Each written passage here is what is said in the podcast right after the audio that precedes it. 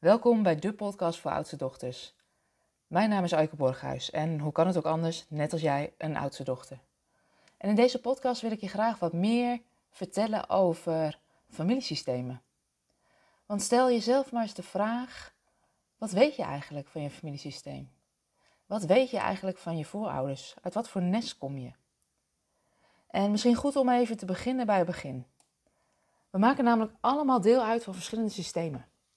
En je kunt dan bijvoorbeeld denken aan het gezin waarin je geboren bent. Dat noemen ze ook wel je gezin van herkomst. Je huidige gezin met je partner en je kinderen. Het land waarin je woont is een systeem. Je bent inwoner van een stad of een dorp. Ook dat is een systeem. Misschien werk je wel bij een organisatie. Dat is een systeem. Misschien voetbal je wel in je vrije tijd of zit je bij een vereniging. Dat is ook een systeem. En wat goed is om te weten is dat bij heel veel van die systemen het mogelijk is om eruit te stappen. Stel je voor dat je ontslag neemt bij je baan, dan maak je geen deel meer uit van die organisatie.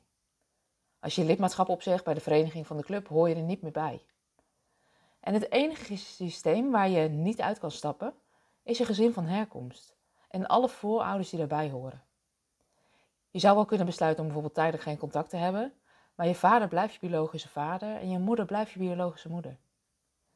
En wat goed is om te weten, en ik, eigenlijk zou deze informatie op alle basisscholen gegeven moeten worden, en het gebeurt niet, dus ik, ik neem je nu even mee, is dat het goed is om te weten dat om het goed te laten gaan met al die mensen in het familiesysteem, er eigenlijk drie ongeschreven regels zijn, een soort wetmatigheden, die zich in het opstellingenwerk steeds weer laten zien. En dan heb ik het over de principes ordening, binding en balans en geven en nemen. Met al die mensen in het familiesysteem gaat het het beste als er duidelijkheid is over de ordening. En hoe je de ordening kan zien, is datgene wat eerder komt, komt voordat wat later komt. Um, er is sprake van een binding. Iedereen die bij het systeem hoort, heeft recht op een plek. En er is een balans in geven nemen. En dat kan je bijvoorbeeld zien in ouders geven aan hun kinderen en kinderen mogen ontvangen. Als er verwarring ontstaat of onduidelijkheid ontstaat over de ordening, over de binding of over de balans in geven en nemen, dan uitzicht dat in symptomen.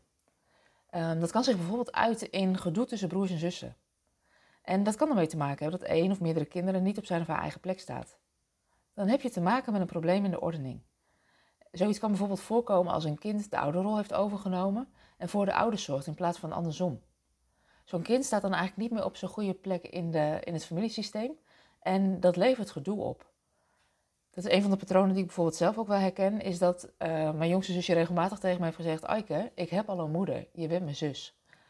Dus dat, dan, ja, weet je, gedoe in, in, in broer-zussenrelatie kan te maken met de ordening. Staat iedereen op zijn eigen kimplek. En de ene kimplek is niet belangrijker dan de andere plek, maar er zit wel een volgorde in. Als oudste dochter neem jij de eerste plek in in het familiesysteem en daarnaast komen je broers en zussen. Het kan ook zo zijn dat de balans is verstoord geraakt in het gezin. En um, ja, dat kan zich bijvoorbeeld uiten of zichtbaar worden in dat je als kind heel veel bent gaan geven om het goed te laten gaan met bijvoorbeeld je ouders. Um, wat je daarin bijvoorbeeld ziet is dat je um, nou, bijvoorbeeld voor je ouders bent gaan zorgen.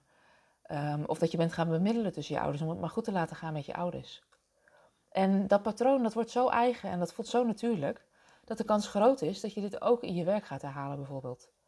En als je er niet tijdig bij bent, dan zou dat ook kunnen leiden tot een burn-out. En dat heeft ermee te maken dat je, doordat je te veel ja, eigenlijk op je, op je schouders neemt wat niet van jou is, ben je minder vrijer om je eigen keuzes te maken. En voel je vaak niet wanneer de opdracht klaar is, want het is niet jouw opdracht.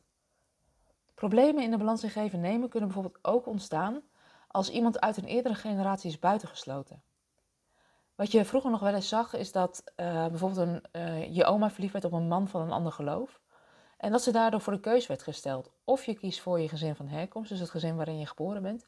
Of uh, je, moest, je moest kiezen voor je nieuwe liefde, maar dan raakte je je familiesysteem kwijt. Of tenminste, daar werd je uitgestoten. En vroeger dacht men dan vaak, ja weet je, dit is geweest, daar hebben we het niet meer over. Als we het er niet over hebben, dan is het er niet. Maar zo werken familiesystemen niet. Want als er sprake is geweest jouw familiesysteem van buitensluiten, dan heeft dat eigenlijk altijd gevolgen voor de nakomelingen in het systeem. En hoe je dat kan zien is dat ze als het ware in dienst genomen worden om datgene wat is buitengesloten weer in te sluiten. Mensen zijn zich daar vaak helemaal niet zo bewust van en het uitzicht vaak in symptomen. En voorbeelden daarvan zijn is dat je eh, bijvoorbeeld alles in huis hebt om uh, te slagen in een relatie, maar dat je jezelf saboteert, dat je je terugtrekt uit de relatie. Of dat je eigenlijk alles in huis hebt om een promotie te maken of een stap te zetten in je werk en merkt dat je je terugtrekt. Het kan ook zijn dat je een boosheid ervaart die je eigenlijk niet kan duiden. Dat je denkt, waar komt die boosheid nou vandaan? Hij is eigenlijk niet passend in die situatie waarin ik nu zit. Als je dit soort symptomen herkent, dan bestaat de kans dat je verstrikt bent geraakt met een eerder familielid of een gebeurtenis in het familiesysteem. En voor zover ik weet, is een opstelling de enige manier die dat buitensluiten zichtbaar kan maken en die je kan helpen om los te komen uit deze verstrikking. Zelfs als je niet precies weet wat er gebeurd is. En het is vaak ook lastig om precies te weten uh, wat er gebeurd is. En het is vaak in een opstelling ook helemaal niet zo relevant. Want er werd niet voor niks niet over gesproken. Het kan zijn dat het pijnlijk was.